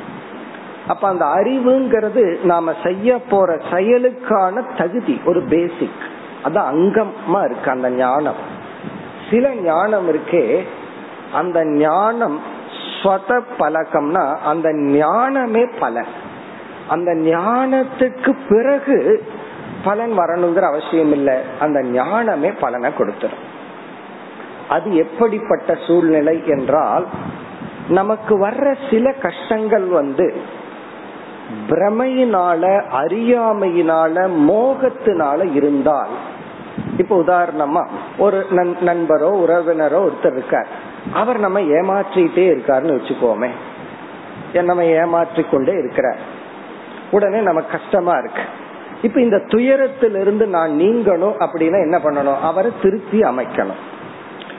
இனி ஒரு விதம் என்னன்னா அவர் நமக்கு நல்லத பண்ணிட்டு இருக்கார் நாம் அவரை தப்பா புரிஞ்சிட்டு இருக்கோம் அவன் என்ன ஏமாத்துறான் குறிப்பா என்ன அவன் வெறுக்கிறா அப்படின்னு நினைச்சிட்டு இருக்கிறோம் ஆனா உண்மையிலேயே நம் மீது உள்ள அன்புனாலதான் அவர் அப்படி பண்ணிட்டு இருக்கார் இந்த மாதிரி துயரத்துக்கு என்ன சொல்யூஷன்னா உண்மைய புரிஞ்சுட்டா போதும். அவர் நம்ம வெறுக்கல அவர் நல்லவர் தான் ஏன்னா அவர் ஏற்கனவே நல்லவரா தான் இருக்கிறார். அவர்கிட்ட அவர்கிட்ட எந்த மாற்றமும் நம்ம செய்ய வேண்டிய அவசியம் இல்லை. நம்ம ப்ராப்ளம் என்னன்னா அவரை தவறாக புரிந்துள்ளோம். இப்ப அந்த அதனால வர்ற துயரத்தை என்ன பண்ணணும்னா புரிந்து கொண்டாலே துயரம் நீங்கும். வேற ஒரு உதாரணம் சொல்லணும் நம்ம வேதாந்த உதாரணம் தான். நம்ம ஒரு அறையில் இருக்கிறோம் ஒரு பாம்பு உள்ள வந்துடுச்சு. அது இரவு நேரத்துல. நம்ம ஒருத்தர்கிட்ட போய் சொல்றோம் பாம்பு உள்ள வந்திருக்குன்னு. அவர் சொல்ற நீங்க தூங்குங்க காலையில பாத்துக்கலாம் அப்படின்னா. நம்ம தூங்க முடியுமோ? அப்ப என்ன பண்ணுவோம்? இல்ல என்னால தூங்க முடியாது அப்படின்னு அது எந்த இடத்துல போய் ஒளிஞ்சிருக்குன்னு பார்த்து அதை விரட்டுனதுக்கு அப்புறம் தான் நம்ம தூங்க முடியும். நம்ம ரூம்குள்ள ஒரு கயிறு கிடக்குது. அத பாம்பா பாத்துறோம் இப்ப நம்ம தூங்கணும்னா என்ன பண்ணணும்னா அது கயிறுன்னு புரிஞ்சுட்டாவே அந்த பயம் எல்லாம் போயிடும் இப்போ பாம்புங்கிற கற்பனையினால நம்ம மனதுல பயம் வந்துள்ளது. நிஜமாலுமே பாம்புல பயம் வந்தா அந்த பாம்பை விரட்டினதுக்கு அப்புறம் தான் பயம் போகும். கற்பனையில பார்க்கப்பட்ட பாம்பும் அதே பயத்தை கொடுக்குது. நிஜமாலுமே பாம்பு என்ன பயத்தை கொடுக்குமோ அதே சம்சாரத்தை இல்லாத பாம்பு கொடுத்துட்டு இருக்கு இப்ப அந்த பயத்தை எப்படி நீக்க முடியும்? ஜஸ்ட் ஞானம். ஞானத்தினால மட்டும் பாம்பை விரட்ட முடியும். ஆனா உண்மையான பாம்பை அல்ல. உண்மையான பாம்பை ஞானத்தினால விரட்ட முடியாது. எவ்வளவு ஞானம் வந்தாலும் அந்த ஸ்ட்ராங் ஆகும் இந்த இவ்வளவு சைஸ்ல இருக்கு இந்த பாம்புங்கிற உறுதியாகமே தவிர அப்போ நமக்கு வருகின்ற துயரத்தை இப்ப பார்க்கணும். உண்மையாலுமே அங்க ப்ராப்ளம் இருந்து துயரப்பட்டுட்டு இருந்தேன்னா உண்மையாலுமே செயல்பட்டு அதை நீக்கணும். இப்ப என்னுடைய அந்த கரணத்துல கோபம் இருக்கு பொறாமை இருக்கு அழுக்குகள் இருக்கு. அதெல்லாம் ஞானத்தினால எல்லாம் போகாது. அப்ப என்ன பண்ணணும்? அதை நீக்கிறதுக்கு கர்ம யோகம் பக்தி யோகம் உபாசனைகள் போன்றதை செஞ்சுதான் ஆகணும். அதை செஞ்சாதான் என் மனதில் இருக்கிற அசுத்திகள் எல்லாம் நீங்கும். அப்போ எந்த இடத்துல மாற்றம் தேவையோ அந்த இடத்துல எப்படிப்பட்ட மாற்றத்தை நான் செய்யணுங்கிற ஒரு விசாரம் ஒரு ஞானத்தை அடைஞ்சு செயல்படுத்தி நான் பலனை அடையணும். ஆனா எந்த இடத்துல நான் வந்து பிரமையினால தவறான எண்ணத்துல துயரப்பட்டு கொண்டிருக்கிறனோ அங்க சரியான ஞானமே சொல்யூஷன். ரொம்ப நம்ம உறவுகளுக்குள்ள சிலரை நம்ம தப்பா நினைச்சிட்டு இருப்போம் அல்லது நம்மை சிலர் தவறா நினைச்சிட்டு இருப்பார்கள். உண்மையிலேயே அவங்க நல்லதுக்காக நம்ம பண்ணியிருப்போம். அல்லது சில சமயம் நம்மளுடைய ஸ்லிப் ஆஃப் டங் வாயிலிருந்து தப்பான ஒரு வார்த்தை வந்திருக்கு உள்ள மீன் பண்ணி இருக்க மாட்டோம். அவங்க அதை தப்பா புரிஞ்சுட்டு நம்ம நினைச்சு வேதனைப்பட்டுட்டு வருத்தப்பட்டு இருப்பார்கள். இப்ப அவங்களுக்கு என்ன சொல்யூஷன்னா அவங்க நம்ம சரியா புரிஞ்சுட்டா போது ரிலீவ் ஆயிடுவார்கள். அதனாலதான் பல சமயங்கள்ல உறவுகளுக்குள்ள மனம் விட்டு பேசணும்னு நம்ம சொல்றோம். இது எதற்குனா மனம் விட்டு பேசினா சரியா போகும்னு நம்ம ஏன் சொல்றோம்? இந்த இடத்துல ஞான யோகம் நடக்குதுன்னு அர்த்தம். மனம் விட்டு பேசுனா பிரமையினால வருகின்ற துயரமும் போகும் பிரமையும் போகும். அதாவது தவறான எண்ணம் நீங்கி விடும் அப்போ ஒரு தவறான எண்ணத்துடன் ஒரு தப்பான எண்ணத்துடன் நம்ம என்ன செஞ்சாலும் அந்த செயல் வந்து நமக்கு துயரத்தை தான் கொடுக்குமே தவிர சந்தோஷத்தை கொடுக்க அப்ப இப்ப நம்ம என்ன கருத்து பார்க்கிறோம்னா அந்த ஞானம் பிரமா இருக்கே அது இரண்டு விதம். சில பிரமா செயல்படுத்தி பலனை கொடுக்கும். சில பிரமா பிரமா ஞானமே பலனை கொடுக்கும். அது எப்பொழுதுனா நாம் அனுபவிக்கிற துயரம் இருக்கே அது பிரமையின் விளைவாக வந்திருந்தால். தவறான அறிவின் விளைவாக வந்துள்ள துயரங்கள் தவறான அறிவை நீக்குவதன் மூலம் போயிடும் இப்ப எனக்கு கோபம் வருது பொறாமை இருக்கு இதெல்லாம் தப்பான அறிவுல வரல நிஜமான அறிவுல தான் வந்திருக்கு. எனக்கு உண்மையிலேயே கோபம் இருக்கு அதனால நான் இரிட்டேட் ஆயிட்டு இருக்கேன் அப்ப இதையெல்லாம் ஞானத்தினால நீக்க முடியாது. நம்ம என்ன நினைச்சிட்டு இருக்கோம்? சாஸ்திரம் எல்லாம் படிச்சா கோபம் போயிரும் பொறாம போயிரும் அமைதி அடைஞ்சிருவோம் மௌனத்தை அடைஞ்சிருவோம் நினைச்சிட்டோம். கண்டிப்பா கிடையாது. சாஸ்திரம் வந்து காட்டி கொடுக்குது. இதெல்லாம் படிச்சா போறதுதான் போகுமே தவிர எல்லாமே போகாது. அதனால்தான் ஞானத்துக்கே ஒரு லட்சணம் வந்து ஞானம் ஞாபகம் ந காரகம். இந்த அறிவானது இருப்பதை காட்டி கொடுக்குமே தவிர எதையும் மாற்றாது. இந்த லைட் அதுக்காகத்தான் ஞானத்தை வந்து லைட்டுக்கு உதாரணமா சொல்றோம். வெளிச்சம் வந்து ஒரு பொருளின் தன்மையை மாற்றி அமைக்காது. அந்த பொருளை காட்டி கொடுக்கும் அவ்வளவுதான். நமக்கு துயரம் வந்து அந்த பொருளை பற்றிய அறியாமையினாலும் அந்த பொருளை பற்றிய தவறான எண்ணத்தினாலும் துயரப்பட்டு கொண்டிருந்தால் அதைத்தான் ஞானம் நீக்குமே தவிர ஞானம் பொருளை மாற்றாது தூய்மைப்படுத்தாது ஒன்றும் பண்ணாது. இப்படி வந்து இரண்டு விதமான ஞானம். அதாவது வந்து சில ஞானம் அதாவது எல்லா விதமான ஞானங்களும் மேக்சிமம் மாற்ற வேண்டிய இடத்துல இருக்க வரக்கூடிய ஞானங்கள் எல்லாம் அறிவை கொடுக்கும். நம்ம செயல்படுத்தி கர்மயோகம் உபாசனை போன்ற செயல்களில் ஈடுபட்டு பலனை அடைய வேண்டும்.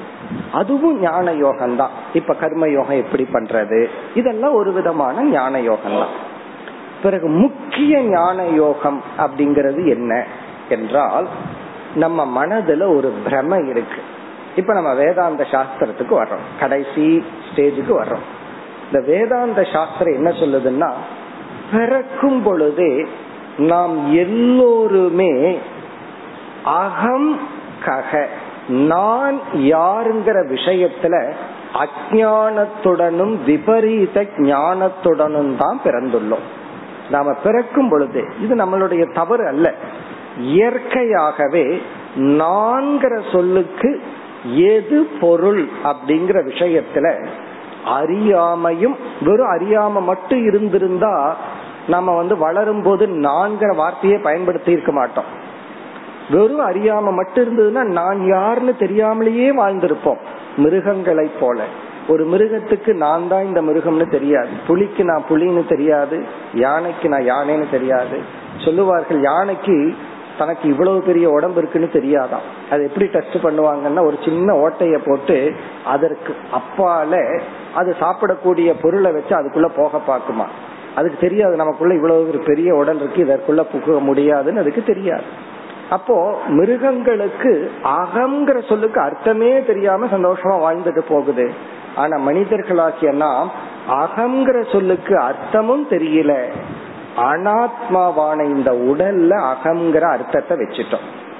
அப்ப என்ன ஆயிருக்குன்னா நாம பிறந்து வளர்ந்து வாழும் பொழுது சுவாவமாக இயற்கையாக பிரமையுடன் வாழ்ந்து கொண்டு இருக்கின்றோம் தவறான எண்ணத்துடன் வாழ்ந்து கொண்டு இருக்கின்றோம் அப்ப சாஸ்திரம் வந்து என்ன பண்ணுது?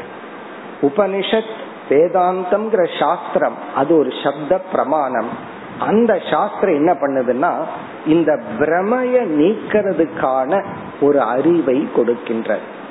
அப்ப வேதாந்த சாஸ்திரம் நாம் இயற்கையாகவே எந்த தவறும் ஆரம்பத்துல நம்ம இடத்துல இல்ல இயற்கையாகவே அறியாமையுடனும் விபரீத ஞானத்துடனும் வாழ்ந்து கொண்டிருக்கின்ற நமக்கு வேதாந்த சாஸ்திரம் அறிவை கொடுக்கின்றது. அந்த அறிவு இருக்கே வேதாந்தம் கொடுக்கிற அறிவு இருக்கே அந்த அறிவை அடைதலும் பலனை அடைதலும் சமகாலம். அதத்தான் சங்கரர் சொல்லுவாரு அவகதிகி ஏவ கதிகி அவகதினா புரிஞ்சுக்கிறது கதினா அடைதல். பிரம்மத்தை புரிந்து கொள்ளுதலும் பிரம்மத்தை அடைதலும் ஒன்று. மோக்ஷத்தை புரிஞ்சுக்கிறதும் மோக்ஷத்தை அடைகிறதும் ஒன்று. இந்த இடத்துல கேப் இல்லைன்னு சொல்ற. இது எது? இது ஒரே விஷயத்துலதான் பிரம் நான்கிற விஷயத்துலதான் இது. மீது எந்த விஷயத்திலையும் ஞான பிரயோஜனத்தை கொடுக்காது. நான் யாருங்கிற விஷயத்துலதான் ஞானமே பலனை கொடுக்கும். ஆனா நம்ம பல சமயங்கள்ல என்ன நினைச்சிடறோம்? சாஸ்திரம் எல்லாம் படிச்சுட்டு நான் எல்லாம் படிச்சுட்டனே. இனிமேல் எனக்கு ஒண்ணு இல்லை. அப்படின்னு இந்த அகங்காரத்தை நீக்க வேண்டிய சாஸ்திரம் நான் சாஸ்திரமும் படிச்சிருக்கிறேன்னு அகங்காரத்துக்கு ஒரு எக்ஸ்ட்ரா குவாலிபிகேஷன் ஆயிருது முன்ன வந்து அந்த குவாலிபிகேஷன் இல்லாம இருந்துச்சு. அகங்காரம் நில் குவாலிபிகேஷன் ஆகணும். இந்த சாஸ்திர படிப்பு என்ன ஆச்சுன்னா நான் இதுவும் படிச்சிருக்கிறேன் அப்படிங்கிற ஒரு ஒண்ணு. இதுல வேற நான் சீனியர் நீ ஜூனியர் நீ ரெண்டு வருஷமா படிக்கிறியா? நான் நாலு வருஷமா படிக்கிறேன். இப்படி எல்லாம் பண்ணிடுறோம். இதெல்லாம் இயற்கை. இந்த மாதிரி எல்லாம் இதுல எதுவுமே தவறு இல்லை இப்படி எல்லாம் நம்ம மனசு நம்ம ஏமாத்திட்டு இருக்கோம் போராடித்தான் நம்ம வந்து சித்த சுத்தியை அடைஞ்சு நம்ம ஞானத்தை அடையணும். இப்ப ஞான யோகம் ஒருத்த ஞான யோகத்துல இருக்கிறான் அப்படின்னா என்ன அர்த்தம்னா உபனிஷத் அல்லது சாஸ்திரம் ஸ்ருதி ஸ்மிருதி போன்ற நூல்களை கேட்டல் கேட்கிற சாதனையில ஈடுபட்டு அந்த சாஸ்திரம் இரண்டு விதமான ஞானத்தை நமக்கு கொடுக்கின்ற. அதாவது வேதம் ஸ்ருதி ஸ்மிருதிகள் இவைகளெல்லாம் நமக்கு இரண்டு விதமான ஞானம். ஒரு விதமான ஞானம் இந்த ஞானத்தை அடைந்து எப்படி நம்மை சுத்திகரிக்க வேண்டும்? கர்மயோகம் எப்படி பண்ணணும்? பக்தி எப்படி பண்ணணும்? எந்த மாதிரி தியானம் பண்ணணும்? எப்படிப்பட்ட சாதனையில எந்த அளவுக்கு ஈடுபடணும்னு நம்மை சரியான சாதனையில் ஈடுபடுத்துகின்ற ஞானத்தை சாஸ்திரம் கொடுக்குது. இதத்தான் தர்ம சாஸ்திரம் சொல்றோம். இதுலயும் இந்த தர்ம சாஸ்திரம்னா இது தர்மம் இது அதர்மம் இது சாதனை. அந்த சாதனை எப்படி இருக்கணும்? நட்பண்புகளை எல்லாம் பகவான் லிஸ்ட் பண்ணி கொடுக்கிறார் அல்லவா? இதெல்லாம் நல்ல குணங்கள் இதெல்லாம் தீய குணங்கள். இந்த அறிவெல்லாம் எதற்குனா இந்த அறிவு பிரயோஜனத்தை கொடுக்காது. இந்த அறிவை அடைந்து நாம் செயல்பட வேண்டும். இது வந்து பகவத்கீதை உபனிஷத் போன்ற ஞானத்தை கொடுக்கின்ற சப்த பிரமாணம் அறிவை கொடுக்கும் கருவி. அறிவை கொடுக்கும் கருவின்னு சொன்னா குருவையும் சாஸ்திரத்தையும் பிரிக்க முடியாது. ஏன்னா சாஸ்திரம்ங்கிறது சப்த பிரமாணம்னு சொல்றோம். புஸ்தக பிரமாணம் அல்ல. அதை படிச்சா நமக்கு விளங்காது. உங்களுக்கே தெரியும். கீதைய கேட்கும் போது என்ன அறிவு வருது? நம்மளாக படிச்ச என்ன அறிவு வருதுன்னு நமக்கே படிச்சு பார்த்தா உங்களுக்கு தெரியும். அப்ப சாஸ்திரத்தை நம்ம காது கொடுத்து கேட்கிறோம். அப்படி கேட்கும் பொழுது ஒரு விதமான ஞானம் என்னென்ன டிசிப்ளின ஃபாலோ பண்ணணும்? என்னென்ன சாதனைகளை பின்பற்ற வேண்டும்ங்கிற அறிவை கொடுக்கின்றது. பகவத்கீதையில அதுக்கான ஸ்லோகங்கள் தான் அதிகம். அதுதான் அதிகமா சொல்லப்பட்டிருக்கு. பிறகு இரண்டாவது அதையெல்லாம் கேட்டு இங்க சாதன சதுஷ்டய சம்பத்திங்கிற ஒரு ஒரு ஒரு ஃப்ரேம் ஆஃப் மைண்ட் அடைஞ்சதற்கு பிறகு பிறகு வேதாந்த விசாரம். இந்த நான் யாருங்கிறதுல ஒரு கரெக்ஷனை கொடுக்குது. அந்த நான் யாருங்கிறதுல ஒரு சிறிய தவறு செஞ்சதுக்கு அப்புறம் நம்ம என்ன செஞ்சாலும் அது வந்து சம்சாரியா தான் இருக்கும். அதனாலதான் ஒரு இடத்துல கிருஷ்ண பகவான் சொல்ற இந்த அகங்காரத்துக்கு என்னைக்குமே சம்சாரம் தான். அது வந்து முக்தி அகங்காரம் பந்த அகங்காரம்ங்கிறது கிடையாது. ஆனா இந்த அகங்காரம் சில நேரம் சந்தோஷமா இருக்கு. அந்த சந்தோஷம் என்னன்னா அடுத்த துக்கத்துக்கு தயாராயிட்டு இருக்குன்னு அர்த்தம். இப்ப கொஞ்சம் சந்தோஷமா இருக்கு இந்த அகங்காரம் எதையோ ஆசைப்படுது கிடைச்ச உடனே சந்தோஷமா இருக்கு கர்வம் வேறப்படுது நான் அடைய வேண்டியதை அடைஞ்சிட்டேன் அப்படின்னு சொல்லுது. எவ்வளவு நேரம் இது அப்படி சொல்லும்? சாப்பிட்டதுக்கு அப்புறம் இவர் சொல்றாரு நான் சாப்பிட வேண்டியதெல்லாம் சாப்பிட்டாச்சுன்னு. எவ்வளவு நேரம்? அஞ்சு மணி நேரத்துக்கு அப்புறம் மறுபடியும் அதே கதி தான் சாப்பிடணும் அதே போல இந்த அகங்காரம் இருக்கே அதுக்கு எதை கொடுத்தாலும் இந்த உலகத்தையே கையில கொடுத்தாலும் கொஞ்ச நேரம் தான் அதனால அது திருப்தியா இருக்க முடியும். இந்த அகங்காரம்ங்கிறது வயிறு மாதிரி. அதுக்குன்னு ஒரு டைம் இருக்கு. அவ்வளவுதான். அது சில பேர்த்து குயிக்கா வேலை செய்யும். சில பேர்த்து கொஞ்சம் லேட் ஆகும். அவ்வளவுதான் வித்தியாசம். இந்த அகங்காரத்தை திருப்திப்படுத்தவே முடியாது. அதான் ரிலேட்டிவா வேணா திருப்திப்படுத்திட்டு இருக்கலாம். இப்ப யாருக்கு வந்து எனக்கு இதுவே போதும்னு நினைக்கிறார்களோ அவர்களிடத்துல இந்த வேதாந்த பிரமாணமே வேலை செய்யாது விட்டுற வேண்டியதான் சரி இதுலயே இருங்க அப்படின்னு விட்டுறாங்க. இப்ப யாருக்கு சாஸ்திரத்தை உபதேசிக்கணும்னா நம்ம முதல் கருத்துக்கு வந்துடணும் யார் பிரமாதாவாக ஆகின்றார்களோ. யாருக்கு வந்து அகங்காரத்துல கிடைக்கிற இன்பம் இருக்கே அது இன்பம் அல்லன்னு உணர்வு வருதோ? நான் எதை அடைஞ்சாலும் இந்த உலகத்துல எது எனக்கு கிடைச்சாலும் என்னால திருப்தியா இருக்க முடியாதுன்னு உணர்கின்றதோ? இந்த உலகம் இன்பத்தை கொடுக்கின்ற சக்தியை எப்பொழுது இழக்கின்றதோ? அப்ப பார்ப்பாரு இந்த உலகத்துல எதுவுமே எனக்கு இன்பத்தை கொடுக்கலையே. அது கொடுத்தாலும் ரொம்ப தற்காலிகமா இருக்கே. அப்ப நிரந்தரமா எனக்குள் ஒரு அமைதியை அடைய முடியுமா? அப்படின்னு ஒரு வேர்க்கை ஏற்பட்டு நிலையாமையை சற்று புரிந்து ஒரு ஆசை ஏற்பட்டு கொஞ்சம் வைராகியம் வந்த உடனே அது ஒரு புதிய அறிவை தேட ஆரம்பிக்கும். அப்படி புதிய அறிவை தேடும் பொழுது மனதுக்குள் இருக்கிற சில குறைகளை எல்லாம் நீக்க சாஸ்திரம் தர்மத்தையும் பண்புகளையும் உபதேசித்து அதை நம்ம ஃபாலோ பண்ண வச்சு நம்ம ரிஃபைன் பண்ணது. ரிஃபைன் பண்ணினதுக்கு அப்புறம் அந்த ஒரு அறிவில் ஒரு நாட்டம் ஏற்படும். அறிவில நாட்டம் ஏற்படும் பொழுது நாம் பிரமாதாவாக ஆகின்றோம். அந்த பிரமாதாவாக இருந்து பிரமாணத்தை பயன்படுத்தும் பொழுது ஒரு பெரிய விசாரம் நடைபெறுகிறது. அந்த விசாரத்தினுடைய பலனாக நான்கிறதுலேயே ஒரு பெரிய மாற்றம் புதிய அறிவு நமக்கு ஏற்படுகின்ற அந்த புதிய அறிவு வந்தவுடன் அந்த அறிவு வருவதும் பலனை அடைவதும் ஒரே காலம். அதனால இந்த ஞான யோகம்ங்கிற இடத்துல ஞானத்துக்காக நாம் அனைத்து சாதனைகள் செய்கிறோம்னு ஏன் சொல்றோம்னா அந்த ஞானமே லட்சியம். அந்த ஞானமே லட்சியமாகுது. அதனாலதான் ஞானார்த்தம் யோக கர்ம யோகத்துல கர்மம் லட்சியம் அல்ல. கர்மம் வந்து பந்தப்படுத்திட்டு இருக்கு. அதை நான் சாதனையா பயன்படுத்தி ஒரு சித்த சுத்தி அடையிறேன் அவ்வளவுதான். அதே போல பக்தி யோகம் தியான யோகம் எல்லாமே அதுதான். ஏன்னா அதுவே லட்சியம் அல்ல எல்லா யோகத்திலும் அது சாதனை. ஞான யோகத்தில் ஞானமே சாத்தியம். எந்த ஞானம்? என்னை பற்றிய ஒரு உண்மையான அறிவை கொடுக்கும் ஞானம் சாத்தியம். தர்ம சாஸ்திர ஞானம் சாதனைக்கு சாத்தியம். அந்த சாதனையை பண்றதுக்கு இந்த ஞானம் தேவை. இப்ப ஞான யோகம் அப்படின்னா நம்ம என்ன புரிந்து கொள்கின்றோம்? அறிவை அடைவதற்கு நாம் செய்கின்ற சாதனை. இதத்தான் சாஸ்திரத்துல வந்து பிரமாண விசாரத்தை வந்து மூணு ஸ்டேஜ்ல நம்ம பண்றோம்.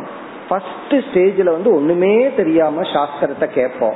அப்படி கேட்கும் பொழுது நமக்குள்ள பிரம தான் இருக்கும். தப்பான கருத்து தான் இருக்கும். அந்த சிச்ச ஞாபகம் வச்சுக்கோங்க. தப்பான கருத்துல நான் உட்கார்ந்துட்டு இருக்கேன். அவர் சொல்லி சொல்லி பாக்குறாரு நான் சாப்பிட மாட்டேங்கிறேன். காரணம் என்ன? எனக்குள்ள ஒரு தப்பான கருத்து இருக்கு.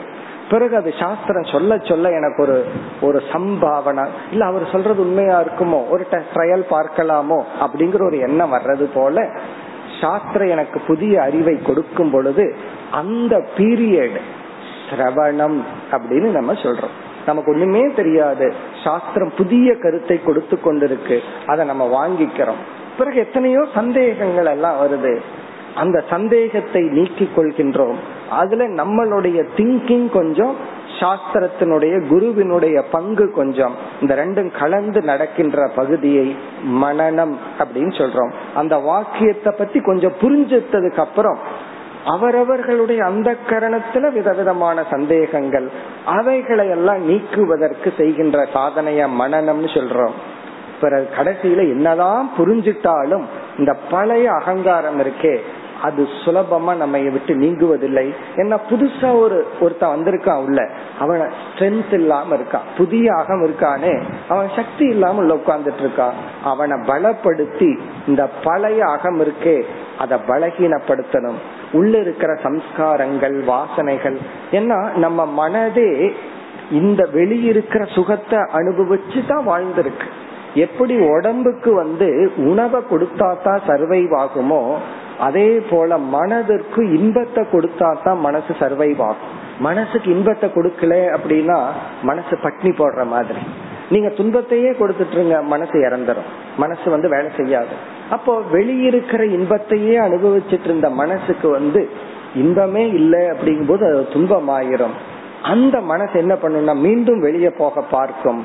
அப்ப நம்ம என்ன பண்றோம்? இந்த ஞானத்தை கொடுத்து ஞானானந்தம்னு சொல்றோம். ஞானத்துல ஒரு ஆனந்தம் வைராகியத்துல ஒரு ஆனந்தம்னு இப்ப புதிய ஆனந்தத்தை அதை அனுபவிச்சு பழக வைக்கணும்.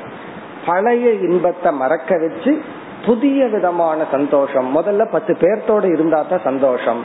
அடுத்தது தனிமையில் இருந்தா ஒரு சுகம்.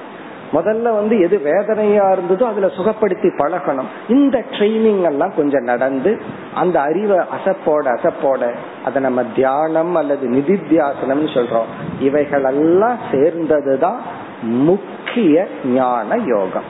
இப்ப ஞான யோகம்ங்கிறது சிரவண மனன நிதித்தியாசனம்னு நீங்க உங்களுக்கு தெரியும். இது வந்து யாருக்குன்னா பிரமாதாவுக்கு நடப்பது. ஒரே ஒரு ஞானம்தான் நேரடியா பலனை கொடுக்கும். அந்த ஞானத்தை தான் நம்ம வந்து பிரமையில கஷ்டப்பட்டோம் அப்படின்னா அறியாமையில கஷ்டப்பட்டுட்டு இருந்தோம் என்றால் அந்த அறியாமையிலையும் தவறான எண்ணத்திலையும் கஷ்டப்பட்டுட்டு இருந்தோம்னா ஞானமே பலனை கொடுக்கும். உண்மையிலேயே கஷ்டப்பட்டுட்டு இருந்தா ஞானம் செயல் மூலமாகத்தான் பலனை கொடுக்கும். இதுவும் ஞான யோகம் தான் எப்படி கர்ம யோகம் பண்றது? இது போன்ற தர்ம சாஸ்திரத்தை பத்திய ஞானம் அடையிறது ஞான யோகம் ஏன் ஞான யோகம்னா என்ன? ஞானத்தை அடையிறதுக்கு என்ன பண்றோமோ அது ஞான யோகம் அப்போ ஸ்ருதி ஸ்மிருதிகளை எல்லாம் பயன்படுத்தி அதாவது பிரத்யக்ஷம் அனுமானம் போன்ற பிரமாணங்களையும் பயன்படுத்தி தர்மத்தை பற்றி அறிவை அடைந்து சாதனைகளை பற்றி அறிவை அடைவதும் ஞான யோகம் உண்மையிலேயே கிளாஸ்ல இத பற்றி அறிவு அதிகமா அடைஞ்சிட்டு இருப்போம் எப்படி வாழணும் எப்படி என்னென்ன சாதனைகள் அதை எப்படி பேலன்ஸ்டா பண்ணணும். ஒரே சாதனையை பண்ணிட்டு இருக்க கூடாது சில சாதனைகளை மாற்றலாமா? பூஜை பண்ணிட்டே இருப்போம் கோயிலுக்கு போயிட்டே இருப்போம். திடீர்னு படிக்கலாங்கிற ஆர்வம் வரும். இப்ப இதை விடலாமா? இது போன்ற எத்தனையோ சந்தேகங்கள். இதையெல்லாம் நம்ம நீக்கி ஒரு அறிவை அடைதல் தர்ம ஞானம் சாதனா ஞானம் அதுவும் ஞான யோகம். பிறகு இந்த பிரமேயம்னு ஒண்ணு பார்த்தோமே அது பிரம்மனாக இருந்தால் அழியாத பரமாத்மாவாக இருந்தால் அந்த பிரமேயம் இருக்கே. அந்த பிரமேயத்தை புரிஞ்சுக்கிறதுக்கு உபனிஷத்து தான் பிரமாணம். அந்த பிரமாணத்தை கேட்டு சிந்தித்து தியானித்தல் இவைகள் எல்லாமே ஞான யோகம் ஆகின்றது. ஆகவே நம்ம வந்து கர்ம காண்டத்துல இருக்கும்போது கர்த்திரு பிரதானியா வாழ்ந்துட்டு இருக்கோம். இதை செய்யணும் அதை செய்யணும். ஏதாவது ஒரு கஷ்டம் வந்தா நேச்சுரலா நம்ம மனசுல என்ன தோணும் தெரியுமோ? என்ன செய்யணும்? என்ன பண்ணணும்? இதை நேச்சுரலா என்ன செஞ்சா எனக்கு இந்த கஷ்டம் போகும்? இப்ப நம்ம மாறணும் நான் என்ன புரிஞ்சுட்டா இந்த கஷ்டம் போகும்? அப்ப நம்ம பிரமாதாவாக மாறணும். கர்ம காண்டத்துல போய் நான் என்ன பண்ணணும்? ஒரு ஜோசியங்கிட்ட போய் நான் என்ன புரிஞ்சுக்கணும்னா கேட்போம்? என்ன பரிகாரம்னு கேட்போம்? இங்க பரிகாரம் என்னன்னா புத்திக்கு சரியான அறிவை கொடுத்தல். ஏதோ ஒரு ரிலேஷன்ஷிப்ல ஏதோ ஒரு காரணத்துல நான் துயரப்படுறேன் அப்படின்னா ரிலேட்டிவா நம்ம பிரம்மத்துக்கே போக வேண்டாம். நம்ம என்ன சொல்றோம்? நான் தப்பா புரிஞ்சிட்டு இருக்கிறேன் நான் புரிஞ்சிட்டதான் ப்ராப்ளம் நான் சரியா எல்லாத்தையும் புரிஞ்சிட்டேன்னா அது அப்படியே இருந்தாலும் என்னால சந்தோஷமா இருக்க முடியும். ஏன்னா அது அப்படியே இருக்கும்போது நம்ம குழந்தைங்க சந்தோஷமா இருக்கும். அப்பா அம்மா பிசினஸ் பண்ணிட்டு இருப்பாங்க குழந்தை வீட்டுல சந்தோஷமா இருக்கு. இவங்களுக்கு தானே பிசினஸ் ப்ராப்ளம் எல்லாம். குழந்தைக்கு எனக்கு ஒண்ணுமே தெரியாது சந்தோஷமா தான் இருக்கு. அது அப்பாட்ட டிமாண்ட் பண்ணிட்டு இருக்கு. எனக்கு ஸ்கூலுக்கு இவ்வளவு காசு வேணும் அந்த காசு வேணும். அப்போ நம்ம ஒரு சூழ்நிலைய பாக்கிறோம் அது ஒரு துயரத்துக்கு காரணமா எடுத்துக்கிறோம். அதே சூழ்நிலையில தானே குழந்தை இருக்கு. அதே போல நாம என்னைக்கு நான் புரிஞ்சுக்கணும் அப்படிங்கிற ஒரு ஆட்டிடியூடு வருதோ நான் என்னுடைய கஷ்டத்துக்கெல்லாம் புரியாததுதான் காரணம். என்ன மாத்திக்காததுதான் காரணம்ங்கிற எண்ணம் வருதோ? அன்னைக்கு நாம சாதகர்கள் அன்னைக்கு நம்ம ஞான யோகத்துக்குள்ள வர்றோம். இத செய்யணுமா அதை செய்யணுமான்னு செய்யறதுலயே புத்தி இருந்தால் நம்ம பிரமாதாவாக இல்லை. அப்போ பிரமாதா ரொம்ப முக்கியமான ரோல். நம்ம மைண்ட்ல வந்து புரிஞ்சுக்கணும். நான் புரிந்து கொள்ள வேண்டியவன். எனக்கு ஒன்றும் தெரியாது. என் மனசுல வந்து பிரமைகள் அதிகமா இருக்கும். நான் எவ்வளவு என்னுடைய ப்ரொஃபஷனல் லைஃப்ல சக்சஸ் ஆயிருக்கலாம். எவ்வளவோ பெரிய படிச்சிருக்கலாம். எத்தனையோ பேர்த்துக்கு நான் மேனேஜரா இருந்திருக்கலாம். என்ன வேணாலும் இருந்திருக்கலாம். ஆனால் எனக்கு வருகின்ற துயரத்திற்கு என்னுடைய புத்தியில் இருக்கிற மோகம்தான் காரணம். உலகத்தை நான் சரியா புரிஞ்சுக்கல. இந்த கிரவுண்ட் ரியாலிட்டின்னு சொல்லுவோம். உலகத்தை நான் சரியா புரிஞ்சுக்கல. என்னையும் நான் சரியா புரிஞ்சுக்கல அப்படின்னு சொல்லி இந்த அறிவில் ஆர்வம் ஏற்பட்டு என்னைக்கு நம்ம புரிஞ்சுக்க தயாரா இருக்கிறோமோ அன்னைக்கு நம்ம ஞான யோகிகள். இதுல ஒரு முக்கிய கருத்து என்னன்னா என்னைக்கு பேசுறத நிறுத்தி கேட்க ஆரம்பிக்கிறோமோ. ஸ்வயாசனேன ந பிரஸ்வசி தவ்யம். தைத்திரிய உபநிஷத்துல சீக்ஷாவல்லியில மகான்கள் முன்னிலையில் அவர்கள் இருக்கையில் ந பிரஸ்வசி தவ்யம். நீ பேசாதே நீ கேள் காதை பயன்படுத்து. அப்ப நாம எப்ப ஞான யோகி ஆகிறோம்? வாய பயன்படுத்திட்டு இருக்கிற வரைக்கும் நம்ம வந்து கர்த்தா. காதை பயன்படுத்தும் பொழுது நாம் ஞான யோகிகள் அப்ப நம்ம கேட்கிற மனநிலை வரணும் பேசுற மனநிலை போகணும். பிறகு எல்லா துயரத்துக்கும் எனக்குள்ளதான் ப்ராப்ளம் என்னுடைய அறிவை கரெக்ட் பண்ணிட்டா எல்லாம் சரியாகும். இந்த பாவனை யாருக்கு வருகிறதோ அவர்களே மாணவர்கள். அப்படிப்பட்ட மாணவர்களும் குறைவு. அப்படிப்பட்டவர்களுக்கு எடுத்து உபதேசம் செய்கின்ற சூழ்நிலைகளும் குறைவு. ஆனா இங்க நிறைஞ்சிருக்கு. இந்த ஆசிரமத்துல வந்து டீச்சிங் பிரதானம். கோயில் இருக்கு. அப்படியே தூய்மைப்படுத்துறதுக்கு நம்ம எல்லாம் மாணவர்களாக இருக்கின்றோம்.